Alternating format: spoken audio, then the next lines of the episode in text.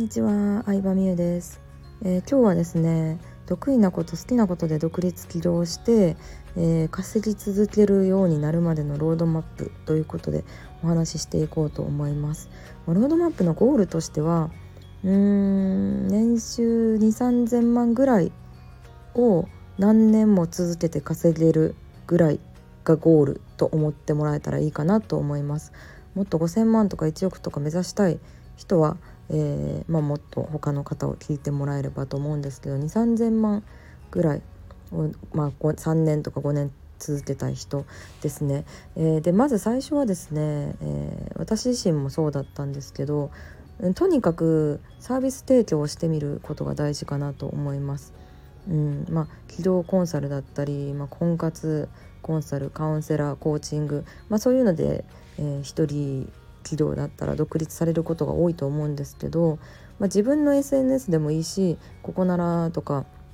クラウドワークスみたいな、うん、サービスを受けたい買いたい人とつなぐものでもいいしそういうところでサービスを販売してみるってことですね、まあ、別に安くても3,000円とか1万円とか、えー、継続コースだったら30万円とかでもいいと思うんですけど。で、えー、サービスを売りながら提供してえー、お客さんとの関係を構築したりとかお客さんの感想を聞いたりとかして、えー、スキルを上げていくっていう感じですね。うん、でそうするとまあお客さんからの感想とか、うん、手応えだったりとか自分がどういう人だったら救えるのかっていう、まあ、自分が解決するのが得意な悩みっていうのがだんだん見えてくると思うのでそうしたら、えー、1対1じゃなくて複数にサービス提供していくっていう感じですねそれが第2ステップになります。うん、複数にサービス提供っていうのも、まあ、いろんなやり方があるんですけど、まあ、例えば1対3とかでで Zoom で、えー、なんかまあセミナーするとかでもいいし1対10とかで、うん、そうすると、まあ、1対1だったら、えー、参加費1万円だったら、まあ、時給1万円みたいな感じになるんですけどそ1万円で例えば1万円のセミナーに10人参加したら、まあ、時給10万円みたいな感じになるので時給を上げれるっていうところですね。うん、なので1対1の経験をもとに、えー、複数人数を相手にできるようなサービスを作るっていうのが、えー、一つになります。はい、で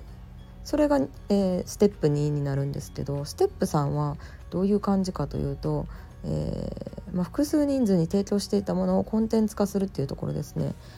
ネット上のコンテンツ化することによって無限の人に届けられるようになるわけなんですね。えー、例えばうん、セミナーするんだったらやっぱり自分が働く自分がしゃべるっていうことになると思うんですけどその次のステップ3だったら、えー、動画にあらかじめ撮っておいたりとかこういうふうに音声に収録しておいたらそれをまあ言ったら1人に提供するのも100人1,000人1万人に提供するのも労力変わらないんですね。しかも毎回毎回喋るんじゃなくて1回収録しておいたものが何回も無限に見られるので、まあ、そういう意味で収入が青天井になるレベルになるのが、まあ、ステップ3っていう感じですね。なのでうん結構収入が50万円とか100万円ぐらいで伸び悩んでる人の多くの理由っていうのがコンテンツ化するっていうところがあのできてない人が多いのかなと思います。すごいいいスキルとかサービスを持ってるのにもったいないなと感じてるんですけどどうしても直接教えないと人が成長できないっていう思い込みのブロックを外していく必要があるんですよ。うん、きっと一番最初に例えば1万円とかでサービス提供する時だってこんな1時間に1万円もらっていいんだろうかってブロックがあったと思うんですよ。どんな人でも。だってさほとんどのバイトとかさ会社員手取り20万の会社員でもさ時給1,000円で働いてるわけやん。時給1,000円が1万円になっちゃっていいの。そんな水商売でもないのに1万円もらっていいのっていうのが絶対あるんですよ。でもそれを乗り越えてサービス提供してると思うんですけどまあ、人によって時給3万円とか5万円みたいに、えー、受け取ってる人もいると思うんですよね商品の内容によっては。でまあそういう感じで何て言うんですかね直接人に教えなくても人の人生に影響を与えられるその人の人生を変えられるんやっていうマインドになる必要があるんですね。うん、でここのブロックを壊しきれてない人が結構多いんじゃないかなと私は思っててそう直接手取り足取り教えてあげないとみたいなでもそんなことないです全然。その まあそれは多分自分自身がお客さんの目線で経験するっていうのも大事だと思うんですけど自分が動画見て学んだとか音声だけで何かできるようになったっていう経験があったら自信持って、えー、販売できるんじゃないかなと思うんですけど、まあ、そこのブロックを外すっていうところですかね。うん、ですでまあそれそのステップ3までいくと結構うん時間に余裕もありながら、まあ、年収1,000万とかまでは、えー、全然いけるんじゃないかなとは思います。で3,000万とかのレベルにまあ3,000万ぐらいまではいけるかな1人で。うんって感じですね。まあ、その商品バリエーションを増やしたりとか、うん、リピートしてもらえる仕組みを作ったりとかあとは商品買ってくれた人がさらにお客さんを呼んでくれるような仕組みを作っていくっていう、まあ、結構整備していく作業が必要になってくるんですけどそこさえ整えることができたらあとはなんか勝手にぐるぐる回っていくっていう感じですね。そう自分が動かなくても勝手にぐるぐる回っていくちょっとぐらいそのサービスの質が落ちたとしても人に任せるかシステムに任すかっていう、えー、発想になるとうん、結構3,000万4,000万まではまあ簡単にいくんじゃないかなっていうところです。はい、なので一個一個の段階で精神的なブロックがあるんですね。うん、その今までの常識をぶっ壊すっていう必要があって、まあ、それは論理的に話したその時給普通の人時給1,000円やのに1万ももらっていいんかなとか普通の人を直接教えてあげてお客さんが変わってんのに直接教えなくていいんかなとか、うんまあ、ただそれは、まあ、一つブロックを外す方法としては、まあ、自分自身がそういったサービスを受けて心からいいなと実感することお客さん目線でいいなと思うことですかねそれが一番かなって思います。まあ、あとはやっぱり「えい」ってもうやってみるしかなくてやってみた結果お客さんが満足してるっていうのを知ってあこれでいいんやっていう感じで私は進んできたかなと思います。はいなのでそこの 1, 1段階ステップ1から3のブロックを一個一個外していく必要があってしかもこれって順番にやる必要があるんですよ。うん、最初から仕組みのことを知っててもやっぱりその仕組みの元となる経験がないとなかなか難しいし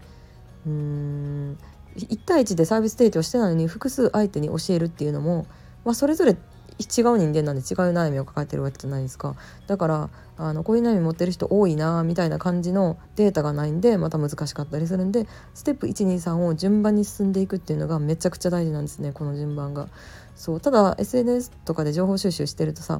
このレベルの人にはこれみたいなをうん情報収集能力がないと結構見極めるのが難しかったりするので今回はこんな感じで音声で話してみました、えー、今日結構大事な話したと思うな。うん、まあ、言葉で言ってまとめると簡単なんですけど、まあ、でも意外と、うん、年収3,000万はマジでそんな難しくないです。もうそんな賢いとか特別な能力なくても全然いける域やし、まあ、ただこれが会社員で年収3,000万は超むずいですよあとはあの販売する商品の価格とかジャンルによっては難しいですけどちゃんとそこをうん最初の設定値から間違えなければえなんか全然学歴とか頭の良さとかが関係なく3,000万はこんな簡単なんやっていうのをうんまあ超えてる人は知ってると思いますね。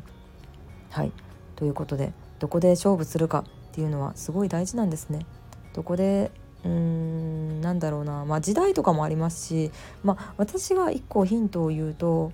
うん女性向けに起業したい女性向けにビジネスを教えるっていうサービスをやってるわけなんですけどまあ、ネットを使ったビジネスですね。まずネットを使ったビジネスっていう時点であの結構、まあ、50代以上の人がライバルじゃなくなるんですね、まあ、50代でもパソコンできる人いるけど、まあ、今分かりやすくそういう言ってるわけですよ。けどね、うん、なので若いまあそのすごいねなんやろな。職人みたいにさ何年やってるからすごいみたいなライバルがいるとさまず自分が上に行けないじゃないですか。だからあの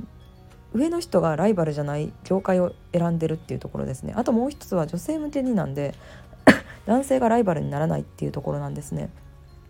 で女性しか、まあ、サービス参加したり買ったりできないんですけど私の販売してる商品は、えー、それって一見すると損なんじゃないかって思った時期もあったし結構言われたことあるんですよ。うん、言ったらなんかえ普通に男性も買えるように知ってたら売り上げ倍になってんでみたいに結構言われたりするんですけど私は違うと思っててあの女性限定ってすることによって男性のライバルがもういなくなっちゃうんですよね。うん、でそれが結構強いなとは思いますね。だってうんなんやろな。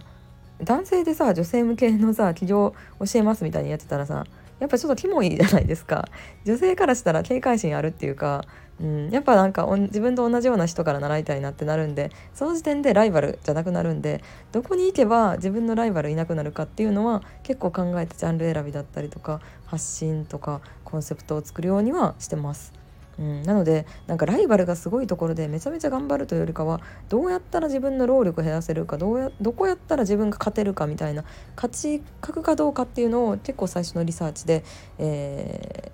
ー、まあ、確認するようにした上でビジネスを作っていったっていうのはありますね。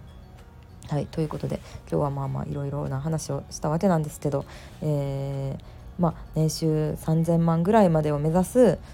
まあ年収じゃないな売上かな。年商やな。年商3000万ぐらいまでを目指す、えー、ロードマップについて語ってみました。結構今日の音声大事なこと話してると思うのでまあ何回も聞いてもらえたらなと思います。ではではありがとうございました。